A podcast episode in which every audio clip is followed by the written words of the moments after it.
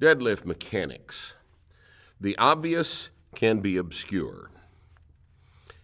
For those of you listening, I'd like to warn you this is a dry, technical article. It will help to have some caffeine on board. The human skeleton is the system of levers that we use to interact with our physical environment. It is operated by a system of motors, the little tension engines called muscles that operate the levers of the skeleton by generating a contractile force. The details of the operation of this physical system can therefore be understood through analysis, and these details can be as complex or as general as the level of the analysis. With more than 600 muscles and 200 bones, things can get very weird, or they can be rendered understandable by pulling back a little and viewing the system as a chain of segments that transmit the force generated by the groups of muscles that operate them. Running, jumping, throwing, swimming, hitting a ball are fantastically complex activities if all of the constituent muscles and bones are enumerated, each of their contributions to the functioning kinetic chain considered, and their individual force production transmission roles calculated. It's not only impossible with our current instrumentation, it's rather pointless because enumerating the individual contributions of the forearm muscles and bones of the wrist to a racquetball serve does not help us serve the ball or learn how to do it better. Movements become analyzable if you consider them at the macro level. The functional segments of the body operating against the resistance of the implement or the ground, and the primary muscles responsible for their operation. The concept of rigid body analysis, where the shape and dimensions of a body are considered to be constant and undeformable, regardless of the forces applied to it, is useful in the analysis of complex human movement. A stride in a sprint, for example, is a hip knee extension with a contralateral hip knee flexion while maintaining control of femoral, internal, external rotation through the stride. The kinetic relationships of the feet, shank, thigh, trunk, and arms are complex enough without having to enumerate the roles of their constituent components. In coaching the sprint, we are primarily concerned with the force production and transmission relationships of the segments itself, and we're much less concerned with their internal components. It is important to understand what the calf muscles, the quads, the hamstrings, the glutes, and adductors the spinal erectors and shoulder girdle muscles are doing because this understanding informs us about force production within the functional segments.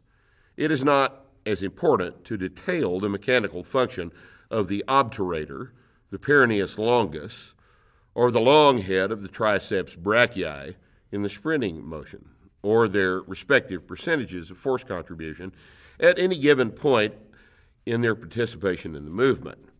Their functions become important to consider in the event of an injury. And an, in, an informed coach knows enough anatomy to understand these functions. But we don't single them out for training because they are worked along with the primary muscles as they fulfill their anatomically determined role in the correctly performed gross motor pattern. More important are the feet the shank, thigh, trunk, and arms during the development of the acceleration, as revealed by the analysis of their relative angles and their relationships to the ground. The individual muscles that make this happen are not of concern during the execution of a record performance, unless one of them fails due to an injury.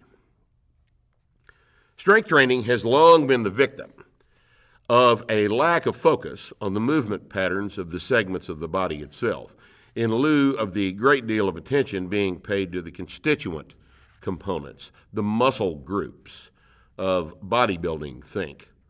Let's examine your favorite and mine, the deadlift from the perspective of rigid body analysis and see if we can come to a better understanding of what actually happens when a bar is pulled from the floor. An examination of men's division deadlift records on video will show you what you need to know about the relationship between the loaded barbell and the lifter. The barbell travels up the legs in an approximately vertical line over the middle of the foot, while the shoulders stay in a position just forward of the bar until the top of the pull. And this is true no matter what the lifter attempts to do with the bar. You may start somewhere else, forward, right? But you're going to end up doing the pull this way. We call this position the standard pulling position, since that's the default heavy pull. And because, as we'll see, intentionally starting with it results in the most efficient pull for deadlifts, cleans, and even snatches. This position is with the barbell directly over the middle of the foot, the shoulders slightly forward of the bar, and the hips in a position to facilitate this alignment. The reason why women's deadlifts don't always obey this rule has to do with the same reason that women can perform a much higher percentage of their one rep max for reps, and will be the subject of another article. It is important to know why this amazing lack of variation exists in pulling a heavy barbell from the floor. Because if we know what is going to happen when we pull a heavy deadlift, we can make better plans for making it happen with the greatest level of reproducible efficiency. If you know that the barbell is coming up in a straight line over the midfoot, you can practice placing it in that position and keeping it there. If you know that the shoulders are going to be a little forward of the barbell when it leaves the floor, you can make plans to have them in this position when the pull starts. Knowing why is good because it convinces you that correct technique is, in fact, important. It's not nearly as important to know what role the individual forearm muscles play in the effort, or the obturator, the peroneus longus, or the long head of the triceps. They're working, and good deadlift technique is designed to make them contribute to the pull. But more important is the overall relationships of the major segments of the kinetic chain to the load on the bar. Gravity is the force that makes mass weigh what it does, is the attraction between two masses. In the case of the Earth, it's really, really big relative to the barbell. So the attraction between the two masses is heavily skewed in the direction of the planet. Since the attraction is between the two centers of mass, the center of the barbell and the center of the earth have a very predictable relationship. Gravity operates on the bar. It does so in a downward pull in the precise direction of the center of the Earth's mass. Always. We call this direction vertical. As a result, work done against gravity is always performed vertically, upward. Always. All work done against gra- the gravity vector will be done parallel to that vector in the opposite direction. Therefore, the most efficient way to pull a barbell is straight up, always. And I'm sorry, but this will be the shortest explanation in this essay. A correct deadlift will start with the bar about one inch from your shin, placed with the shin in a perfectly vertical position. This will place the bar directly over the midfoot for everybody. Human feet are quite thoroughly proportional front to back, and we've seen people with size 3 all the way up to size 17 shoes position the barbell over the middle of the foot with it placed an inch forward of the shins. Once the bar is over the midfoot, Turn your toes out a little bit, maybe 15 degrees. When this position is taken and the knees are dropped forward and out a little so that the shins touch the bar without moving it, and the knees stay parallel to the toes. The shin angle will be perhaps 7 or 8 degrees forward of vertical. The knees out position allows you to use the external rotators of the hip more efficiently when you pull, and it also makes more room between your thighs so you can set your lumbar extension more effectively. And the slight shin angle allows the quads to perform enough knee extension to help with the start of the pull. Knees any more forward than this will cause the shins to push the bar too far forward to pull a deadlift. Here's why. The foot is your point of contact with the ground.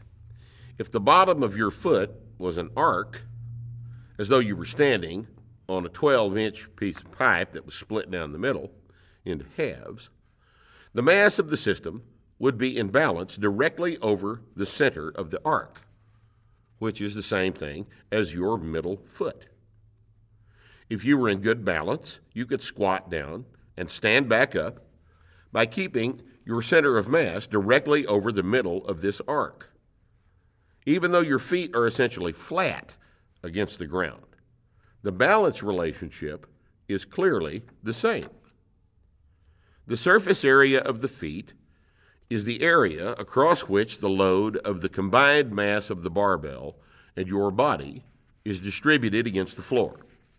A man with a size 11 weightlifting shoe will have a surface area against the floor of about 90 square inches, or an average of about five and a half pounds per square inch with a 500 pound deadlift. At 800 pounds, the load is closer to 8.9 pounds per square inch.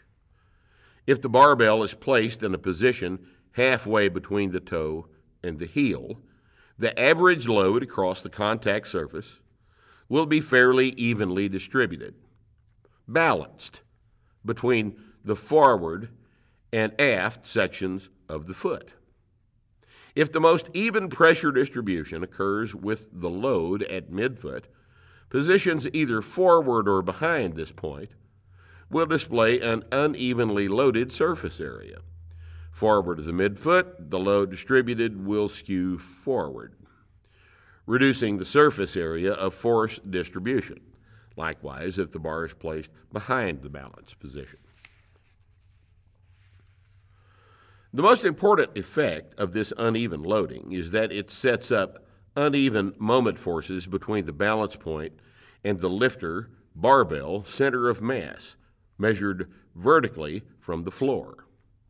Moment force, or leverage, is the turning force your hand transmits to a bolt through a wrench. If we measured the force of the spin along the shaft of the bolt as it was threaded into the surface of attachment, that quantity would be torque. But we are not concerned with torque, since nothing in a human joint spins under normal circumstances.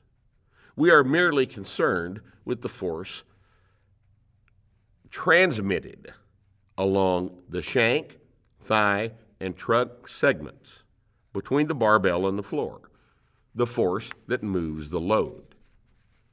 A wrench multiplies the force you can generate with your hand.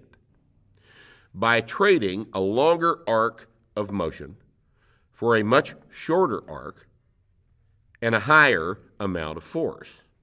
A crowbar works the same way distance exchanged for force, and this is termed mechanical advantage. The moment arm is the distance between the point of force application, for example, your hand on the crowbar, and the point of rotation. In the case of the crowbar, that would be the bend in the short end of the crowbar. And this force is measured at 90 degrees to the direction of the force application. And it is the way the multiplication of the force is calculated. The longer the moment arm, the greater the leverage at the point of rotation. A crowbar has a long segment, a bend, and a short segment, and is meant to be used to generate high force when prying a nail out of a board. Considered a different way, the trebuchet is a siege engine that uses a very high amount of force on the short segment to increase the velocity of the light load on the end of the long segment. In this system, the opposite of the crowbar, the multiplication takes place in the opposite way. Like stepping on a rake, high force operating the short segment, rotating around a fulcrum, produces a high velocity at the end of the long segment. If the force is high enough on the short end, the angular motion uh, on both sides of the fulcrum is the same because the segment does not bend. But the long end of the moment arm must travel a longer linear arc in the same amount of time as the short end operating under the higher force. And this multiplies the velocity along the arc at the end of the long segment. Now, think of any horizontal distance that might exist between the midfoot and the 600 pound bar as a lever against your feet, with the vertical distance up the legs as a segment. If the barbell is above the knees and you shift forward two inches, the distribution of the weight against the floor shifts forward. Along the vertical distance between the floor and the barbell, leverage is being applied to the system that would not be there if the bar was directly vertical to the midfoot. The horizontal distance between your hips and the bar constitute a moment arm, one that you use to generate enough force to pull the bar up. The additional two inches of moment arm against uh, that your technical mistake, rather, has created gives the bar some additional leverage against you. The total amount of moment force that must be generated is optimum when the bar is over the midfoot. But now, the force of the additional two inches must be added to the amount of force you have to produce to keep the 600 pounds moving upward. Moving the bar back behind the midfoot to shorten this moment arm doesn't work because you're off balance backwards against the floor, and because moving the hips back lowers them in relation to the knees. This will be discussed later. Since the bar moved forward, the countering force that must be added to the pull comes from behind. At the bottom of the pull, the posterior tug comes from your calf muscles the gastrocs, and the soleus. You can feel this effort for yourself if you stand up straight and let your body weight drift forward onto your toes.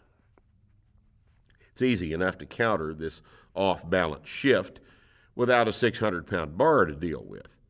But adding enough backward pull from a bar position above the knee can't really be done, since calves aren't designed or positioned to generate force against a barbell above the knee. Those of us who have ruptured an Achilles tendon know how this works with a load on our backs or on the floor in front of us. The effect is subtle until you can't produce it effectively and then you miss a rep or fall forward. If you start with the bar forward of the balance point, it will roll back to the midfoot before it leaves the ground thus correcting the problem while the vertical distance between the bar and the foot is manageably short. If the weight is light enough, as with a clean, the bar can be pulled off the ground in this forward position, but it will be pulled back toward the balance point as it rises, thus creating a curve in the bar path off the floor. If it is light enough to pull very inefficiently, as with a snatch, a strong lifter can throw it all over the room and still catch it overhead. Not efficient, but quite commonly performed anyway. If you get forward higher in the pull, the way you might try to save the lift is by making your back angle more vertical earlier in the pull than you would if the bar was in balance. You look up and you lean back, or you at least try to lean back. This doesn't work very well, and as some of the recreational federations have admitted, by placing a spotter behind their less than technically competent deadlifters at their odd little meets. Now, this is a very interesting phenomenon. Why are the shoulders forward of the bar at the start position on the floor? It's very interesting because it doesn't seem logical that the arms would not just hang straight down when loaded, like a plumb line mirroring the gravity vector. The point of rotation is the shoulder, the barbell is in the hand, the arm connects the two points, and the damn thing ought to behave properly. But it doesn't. Every heavy deadlift hangs from the shoulders with the arms at a slight angle, perhaps 7 to perhaps 11 degrees, with the shoulders just forward of the bar and with the bar over the middle of the foot. The back angle adjusts to place the shoulders in this position. If the hips are too low, with the shoulders back behind the bar, the hips will rise and the back angle will adjust horizontally to place the shoulders in the standard pulling position forward of the bar. Furthermore, the following generalization is borne out by repeated observation. The heavier the pull, the more likely it is to conform to this alignment, the standard pulling position. And the lighter it is, the greater the amount of deviation it is likely and able to display. For example, watch Brad Gillingham's 881 pound, 400 kilo deadlift.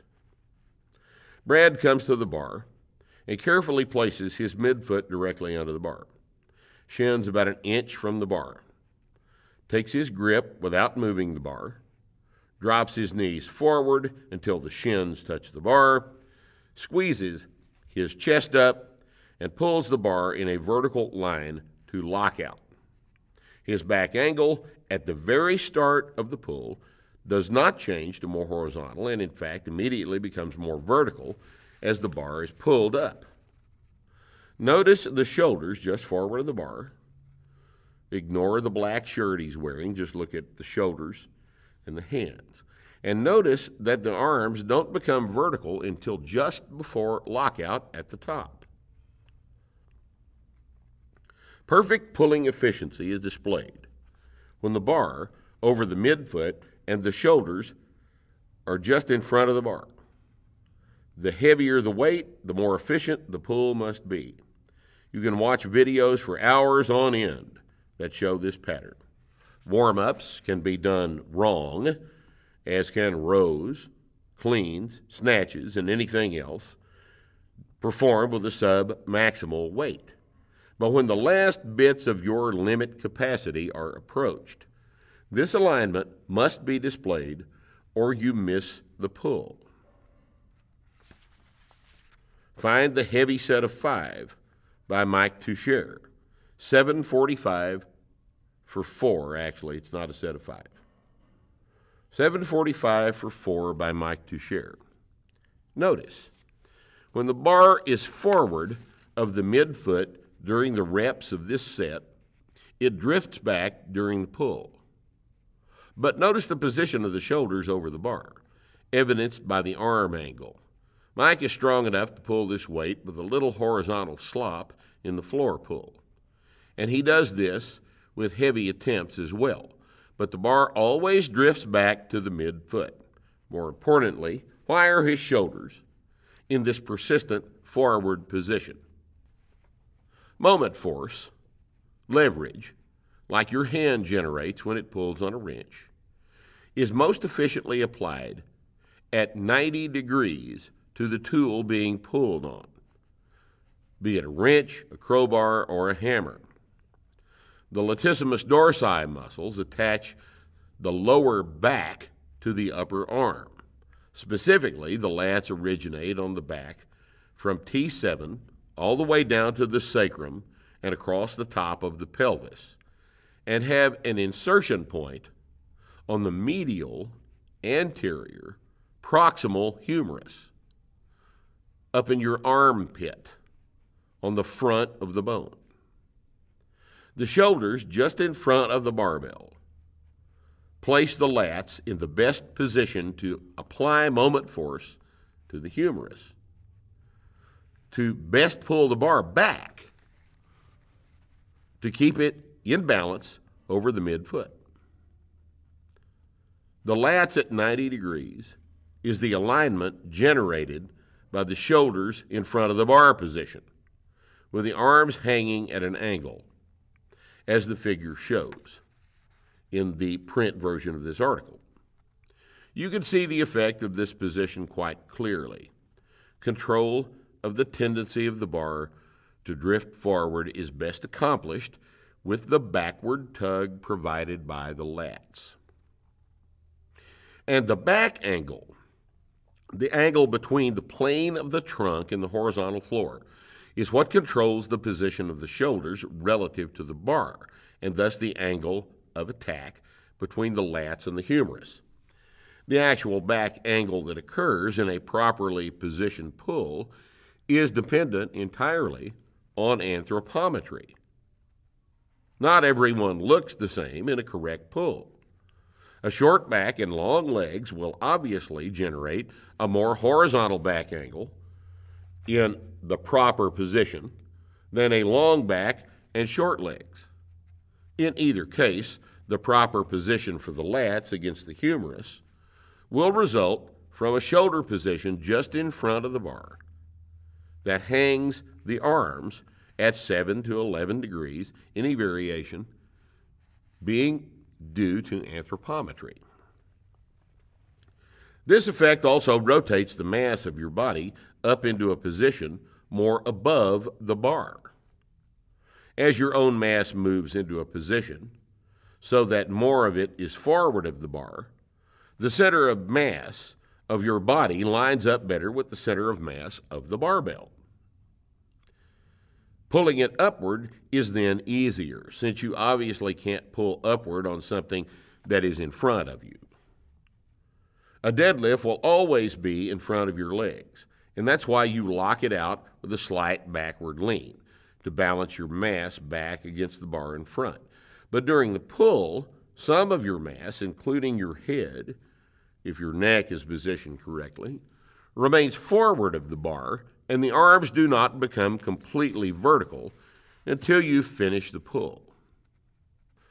As for the minutiae of the system, the teres major and the long head of the triceps also cross the shoulder joint between the scapula and the humerus, and therefore they are also involved in this moment force relationship. But the triceps long head is at a very poor angle for generating moment force across this gap and the teres is a short, small muscle. Neither is terribly important to the consideration of the larger mechanism at work. The lats hold the bar back over the midfoot, and they hold the back angle in a position to keep your mass more over the bar. Two other back angle configurations are possible. The most common start position in competitive powerlifting with the hips low and the shoulders behind the bar is inefficient for reasons that are obvious in light of this analysis. The most compelling argument against it is the fact that everyone who starts a heavy deadlift here exhibits a shift in back angle towards the standard pulling position. You could try to pull the bar with a vertical arm and hips down low, squatting, quote unquote, with a bar in your hands. But it just doesn't work that way. The fact that the extraneous movement occurs before the bar leaves the floor and that it can be pulled without this extraneous movement demonstrates that a higher hips position is a more efficient place to start a deadlift. Watch, for example, Ed Coan. Note that the greatest lifter in the history of the sport demonstrates this shift in back angle. The pull starts when the bar actually leaves the floor, of course, and during the time between when his upward motion starts and the bar leaves the floor, note the change in his back angle. In fact, there is a slight pause in the motion as the system comes into stability just before the bar leaves the floor, as the lats grab the bar. This is a very common start technique, and there are countless examples of it, to the extent that it is considered by some to be the best way to pull. If the hips are low, the lats are not optimally engaged with the arms, and the lower back is not optimally anchored to the bar. The lat generates tension against both the origin and the insertion. The insertion being in the armpits and the origin being the low back. As the lat becomes optimally aligned to hold the bar back over the midfoot, it also pulls the hips up into their characteristic position, and the resulting back angle is stable just as the bar leaves the floor. Again, the actual angle depends on anthropometry, but the alignment itself produces this back angle. Another angle is sometimes in evidence during a pull. In this position, the lat's angle of attack, of attack has opened beyond 90 degrees. This would be the stiff leg deadlift position, with the hips higher than optimal and the shoulders more forward of the bar than is efficient. This classic stiff leg deadlift position features the knees extended and back angle more horizontal. You cannot pull as much in this position as you can with an optimal back angle. And if you start here, you will almost certainly miss the attempt, unless somehow during the pull you can lower the hips and pull the bar back in. The ability to stabilize the bar over the balance point is critical to the ability to apply enough force to pull the deadlift. But there's another reason. The hamstrings are really a poorly understood component of the squat and the deadlift, and the subject of much unnecessary stretching and mobility wadding. Remember the basic rule of hamstring kinematics in the pull and the squat, and most everything else too. As the hips flex, the knees flex. If the angle of hip flexion remains roughly equal to the angle of knee flexion, the hamstrings haven't changed muscle belly length very much. Thus, hamstring flexibility is not the determining factor in squat depth, as we see demonstrated practically every time we do a seminar. The hamstrings function isometrically in both the squat and the pull. In both movements, their primary contribution to the kinetic chain is support of the back angle. They anchor the ischial tuberosity to the medial and lateral attachments on the tibia down at the knee. This pelvis to knee connection functions as a bridge between the extending knees and the extending hips, enabling the force generated by the quads, glutes, and adductors to move the load without the back angle or the knee angle collapsing. Along with the spinal erectors and the lats, the hamstrings are the isometric glue that holds the pull together. This, coupled with the fact that a muscle generates its greatest contractile force isometrically at its resting length, means that whatever position generates the best semblance of resting muscle belly length will be the strongest position to use the hamstrings isometrically. And the position which generates the most mechanically efficient angle of attack on the tibia and the pelvis will be the position that can generate the greatest back angle stability during the first part of the pull.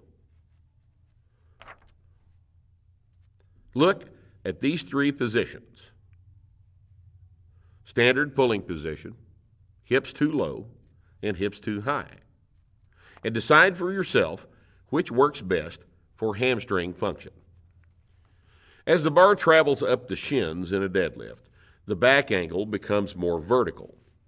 This begins immediately after the bar leaves the floor. In a clean or a snatch, submaximal accelerated pulls by definition, the back angle should, and usually does, stay more constant and more horizontal until the bar gets much higher. Staying out over the bar, quote unquote, is a familiar concept and a familiar cue to some Olympic lifters. They're having heard this many times from their coach. What exactly does it mean and why? The concept of the moment arm is quite important throughout barbell training, and nowhere more important than when considering the role of the back in the clean and snatch versus the deadlift. The primary difference between the Olympic lifts and the deadlift is acceleration, the first derivative of velocity, the rate at which velocity increases. A clean is a pull that is accelerated enough to catch on the shoulders. In order to impart sufficient momentum to the loaded barbell that it continues on upward between the end of the pull and the catch on the shoulders, that portion of the bar path during which no force is transmitted to the bar by reacting against the ground, it must be sufficiently accelerated so that it floats long enough to shift the feet and the arms into the catch position, having changed from the pulling position. The snatch is caught overhead and is thus a longer pull with an obviously lighter weight.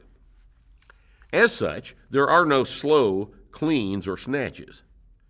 They must be accelerated or they don't rack. And this is why they are better measures of power than dynamic effort deadlifts. Because how precisely do you miss a dynamic effort deadlift? In stark contrast to a clean, a deadlift can be slow, and a dynamic effort deadlift is not inherently fast, as a clean must be. Some world record deadlifts have taken eight seconds to pull, as opposed to less than a second for a clean or a snatch. This critical distinction is the reason for the difference in the behavior of the back angle between the fast and slow pulls. A deadlift shows a back angle that becomes more vertical as it leaves the floor, while a clean and especially a snatch preserve the horizontality of the back angle as long as possible. Pyrros Dimas was the undisputed master of staying out over the bar preserving his back angle until the bar was above his knees. This is important because of acceleration and the way it is produced in a fast pull. A clean is a pull in which the back angle and hip moment arm can be maintained long enough to accelerate the barbell to increase the linear velocity of the barbell by using the mechanical advantage of the longer moment arm along the more horizontal back.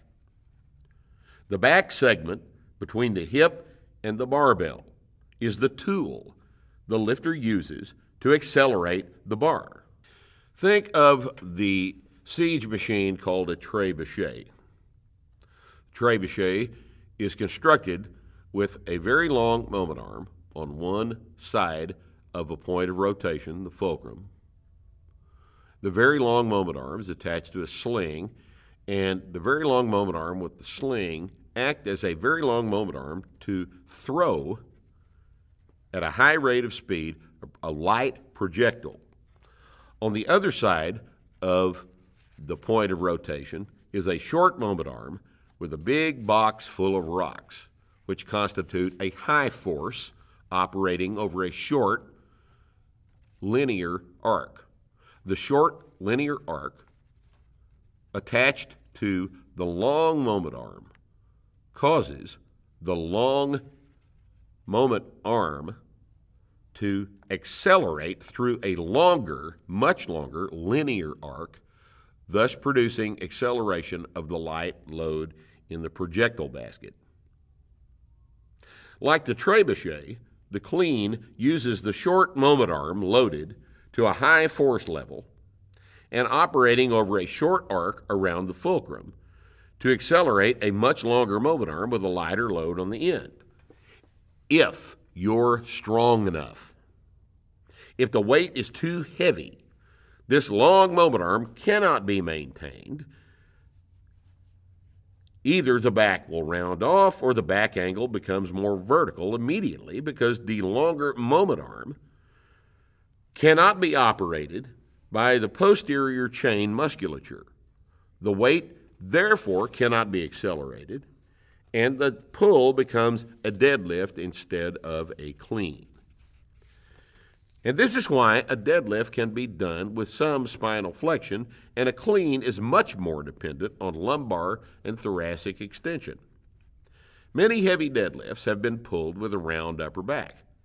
But Olympic lifters who fail to keep their backs tight and flat will have problems reproducing their technique accurately.